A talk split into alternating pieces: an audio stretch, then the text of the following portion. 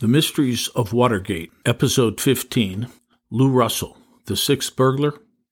I want to talk to you tonight from my heart on a subject of deep concern to every American. Those who hate you don't win unless you hate them. I've been charged with involvement in A full, free, and absolute pardon unto Richard Nixon. what has come to be known as the Watergate affair. I'm John O'Connor, the author of the book Postgate How the Washington Post Betrayed Deep Throat, Covered Up Watergate, and Began Today's Partisan Advocacy Journalism.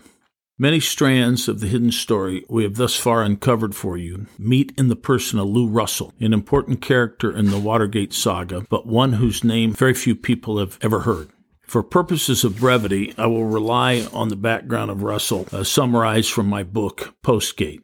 Any sketch of the shadowy figure should emphasize his central part in the drama we will call Watergate, one, however, little understood by posterity. As we will show, Russell was, in all probability, the man who emerged into the Watergate office building lobby shortly after the arrests of the five burglars, soon to disappear before the police could question him. Russell, in other words, was seemingly the legendary sixth burglar. He was also a covert independent contractor performing services for James McCord's private security company. As we discussed in prior episodes, the involvement in the burglary of other key actors, McCord, Hunt, Magruder, Dean, Baldwin, is clear, and but for Dean, admitted. Their motives, identity of their true principals, and nature of their actions can all be subject to good faith debate, since all have testified inconsistently with the evidence we have shown here. But Russell stands apart. Any involvement whatsoever of Russell in the burglary has earth shaking import. If he was involved, it would only be in his role as McCord's own independent contractor on McCord's tab and unreimbursed by the CRP. It would be one thing if McCord had made a buck from Russell's labor for services provided to other McCord clients, if there were any, in fact, prior to June of 1972. But it would be quite another if the payments made to Russell by the allegedly financially strapped McCord were for Russell's services on Watergate. Such would strongly implicate a hidden agenda, in all likelihood, one of the CIA. If Russell were needed for Liddy's operation, as Liddy understood it, Liddy would have known and would have paid him. Surely Russell's only possible role in Watergate, assuming he had one, would be as an off the books CIA contractor hidden from Liddy. Simply put, if Russell was involved in Watergate, so was the CIA secretly.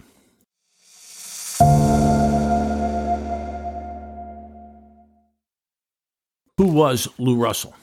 He had a long history in the shadowy venues of D.C. detective work, starting out as an investigator in the early 1950s for the infamous House Un American Activities Committee, or HUAC, which sought to root out communists in government. A beefy former minor league baseball player, Russell was a heavy drinker as well as a frequent consort of prostitutes.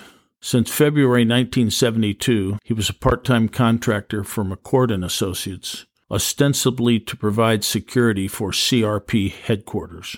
Russell did not have his own bank account and cashed his checks through intelligence community friends, one of whom, Bernard Bud Fensterwald, eventually became McCord's criminal lawyer in March 1973 to implement the post trial strategy of lashing out at the Nixon administration. Significantly, prior to the Watergate burglary, Russell had told several acquaintances, including Fensterwald, Fensterwald associate Bob Smith, and former Treasury agent Kennard Smith, that he had been taping prostitutes in their johns with the apparent cooperation of the prostitutes. In White House Call Girl, Phil Stanford describes the observation of a lawyer for the Columbia Plaza Call Girl ring, Philip Mackin Bailey, as having observed in the madam's apartment a burly man going by the name of Russ, seemingly acting as security, who had been a former professional baseball player. But in perhaps the oddest and most telling note of all, Russell had worked for the General Security Services, or GSS, for less than a year, ending in April 1972. His resignation occurred shortly before the first Watergate burglary, and right after Jeb Magruder claimed he had the go ahead to begin the break ins, soon to direct Liddy to the DNC headquarters.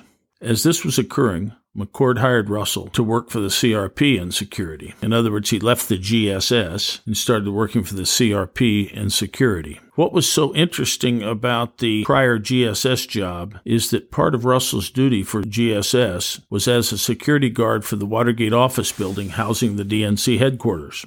This is likely more than a stunning coincidence. As a security guard, he would have had the key to the DNC offices and the opportunity to get an impression or copy of any desk key he so wished. In Alfred Baldwin's statement, if you remember him as the wiretap monitor, published on October 5, 1972 in the Los Angeles Times, he mentioned seeing from his Howard Johnson's hotel room McCord in the DNC office suite on May 26, 1972. Baldwin claimed to have been occupying room 419 at the time, which on May 26 was well before the break in on May 30.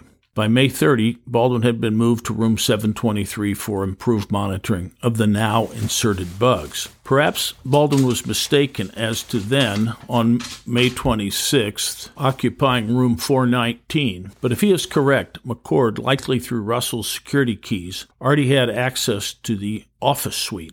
Moreover, on May 26, before the first break in, McCord had Baldwin listen to tawdry eavesdrop conversations, handing Baldwin earphones. This would imply, as suggested by Hogan, that the CIA was already eavesdropping on the bordello, having no connection to the first burglary to be carried out several days later. So, to recap, from room 419, Russell saw McCord in the DNC office suite across the street. And this is before any break in. And also, at that same time, from room 419, he had also listened on the headphones to apparent intimate conversations that were being wiretapped somewhere, but this was before any bug had been placed in the DNC by the burglars. In any case, in the hubbub during the June 17 arrests, a man entered the Watergate lobby from the stairwell, chatted up the guards, and departed before the guards thought to tell the police. If Russell was involved that night as this sixth burglar who quickly exited the lobby post arrest, such meant that the CIA was part of the operation and that the eavesdropping was targeted at prostitution calls. Unlike the Stevens scenario, no analyst can claim that the CIA was merely aiding a solely White House operation as a favor to its former clients. If Russell was involved, then McCord was an active undercover agent at the time, acting for the CIA. So merely raising the issue of Russell's participation in the burglary operation, hidden from the other burglars no less, would be to suggest a plausible revisionist narrative of the Watergate burglary, directly at odds with the conventional version published by the Watergate paper of record, the Washington Post. Early on in its reporting, on June 20, 1972, before the Post had become palpably dishonest, it published a note that the police were investigating a sixth participant, and I quote from the article. Police sources say they were still looking for a sixth person believed to have been involved in this incident. Unquote. Strangely, after this intriguing note, the Post thereafter went radio silent on the question of the sixth burglar. Had Woodstein, that's my shorthand version for Woodward and Bernstein, had Woodstein learned about this sixth burglar from the police of the FBI? Likely from both.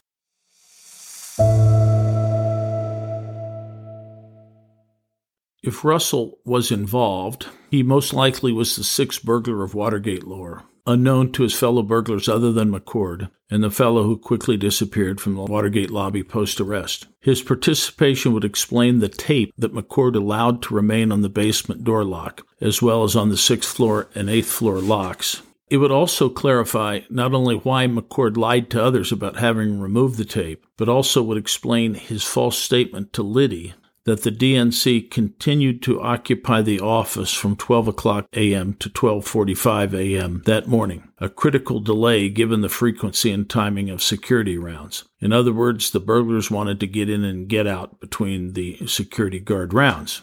Russell, it seemed, likely to establish a late night alibi, had been in the area but then had earlier departed from the Watergate vicinity where he had been waiting, and went to his daughter's house in Benedict, Maryland, and was late driving back, causing Cord to delay the break in.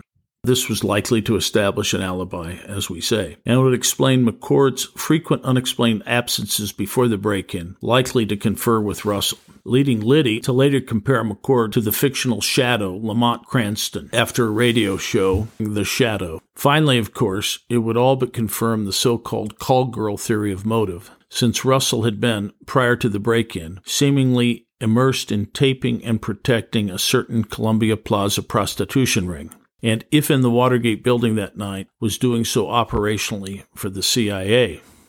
While there was much circumstantial evidence of Russell's involvement in the burglary at the time of Watergate. An additional intriguing fact pattern emerged years after. In the case of Dean versus St. Martin's Press, which you will recall John Dean brought against Silent Coup author Len Colodny and his publisher for defamation. Certainly, Dean's and Russell's finances were examined for any scent of the call girl narrative. Dean, you will recall, according to Colodny, may be inferred to have ordered the second break in after reading with alarm the June 9, 1972 Washington Star News article about a call girl ring involving, quote, one lawyer at the White House, unquote.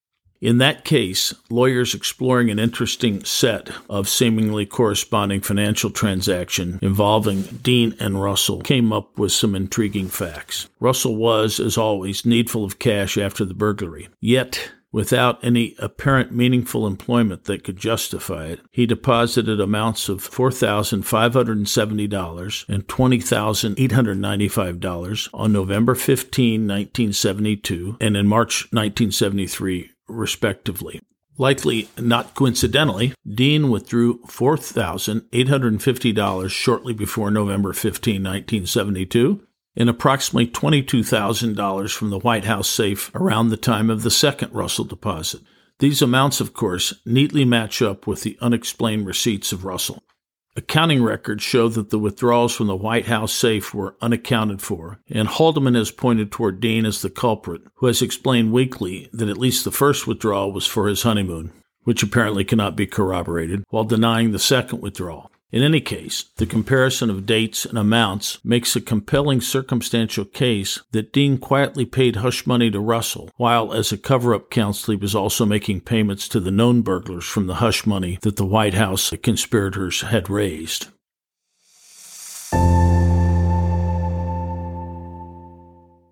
There is no record that anyone in the Oval Office knew of hush money payments to Russell, or for that matter, knew of Russell at all. If, of course, Dean was paying Russell, that would be game, set, and match in favor of the burglary's call girl slash CIA related motivation, as well as Dean's agency in the break ins. Russell would only be involved in Watergate if call girls were also involved, and Dean would only personally pay Russell if he was hushing up this aspect of the case, which would damn Dean as well as the CIA, but perhaps mitigate the guilt of the unwitting Nixon higher ups, Dean's get out of jail free card. But this evidence, while intriguing, we admit is not ironclad. Prior to Watergate, Russell had boasted to three separate witnesses, as we have described earlier, that he had been taping prostitutes, replete with amusing anecdotes, according to Jim Hogan. Phil Stanford's book, White House Call Girl, describing the prostitution ring of one Kathy Dieter, which he claims is an alias for Heidi Rikan, also implicates Russell through Bailey's statements as part of the covert taping program at the Heidi slash Kathy Columbia Plaza apartment.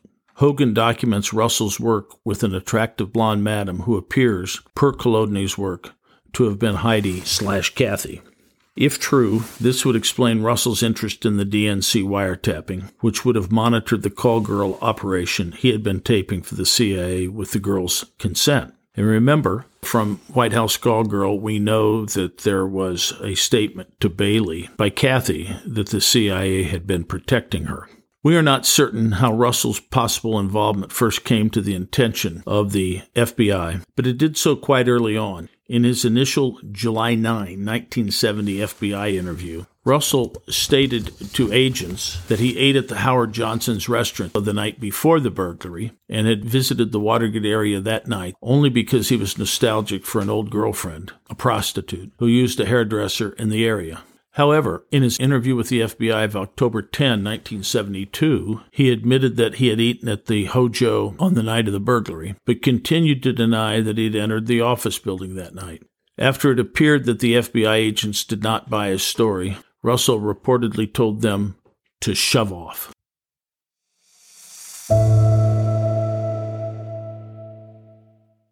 On October 11, 1972, a young reporter for the Washington Star News, Patrick Collins, wrote a blockbuster article on Russell, albeit one that did not, similar to the scintillating Chicago Today story about Stevens, gain any appreciable recirculation.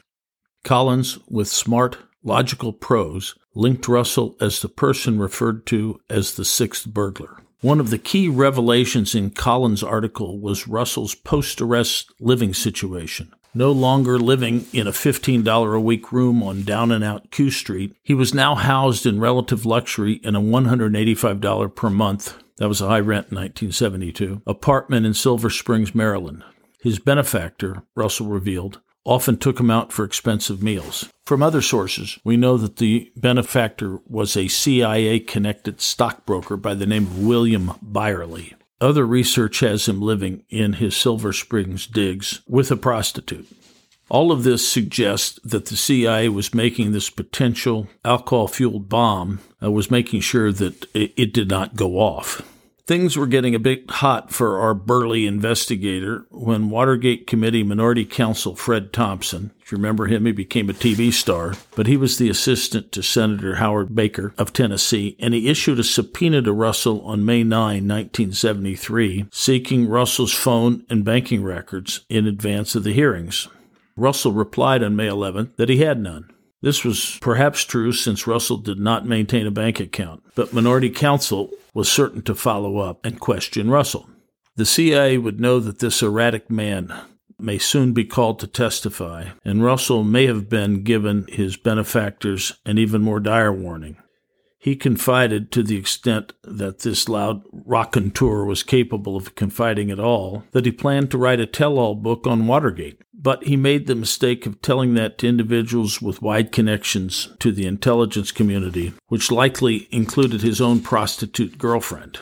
We do not know if Russell was planning to reveal Stevens' real name and role or if he'd even contacted Stevens. But as McCord's right hand man, Russell in May certainly would have known of the CIA's and Stevens' role in the burglary operations, and probably of the satellite linking bugs McCord had on order, which in turn would give away a broader CIA prostitute taping program. Russell would clearly have known of this if he was involved, as he had bragged, in taping of prostitutes.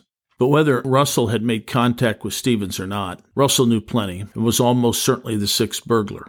Russell's loose talk would likely have spurred CIA attention to Stevens, leading to the threatening calls he eventually reported in May 1973.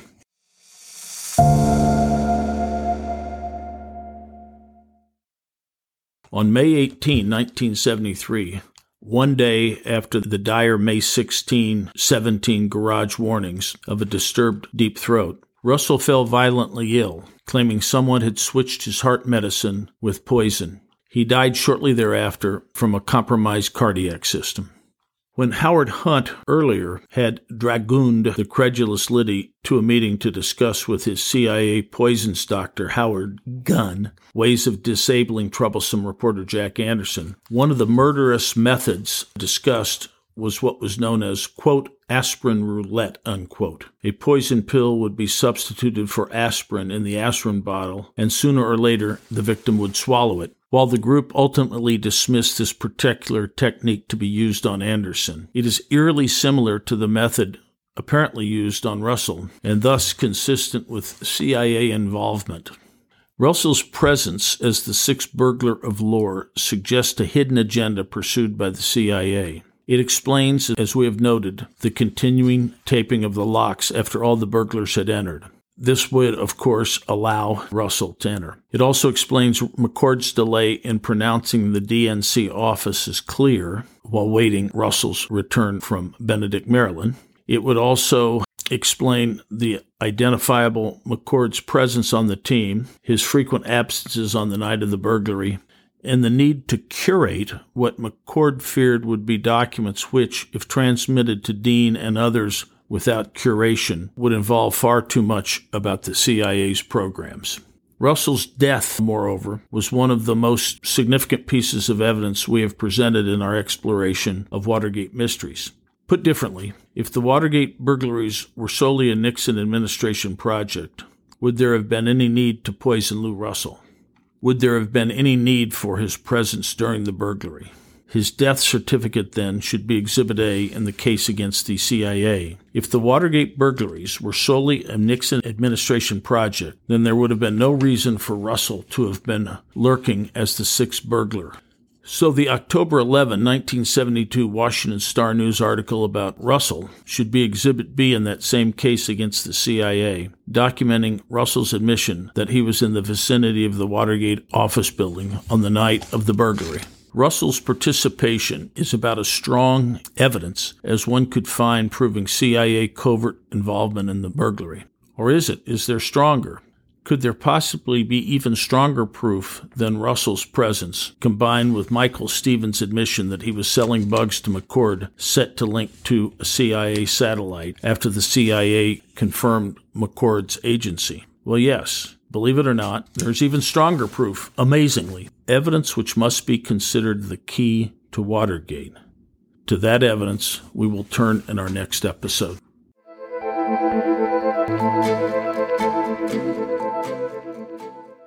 Thank you for listening. If you like what you've heard, please give me a five star review on iTunes and share this podcast with your friends. I truly enjoy being here and solving the mysteries of Watergate with you.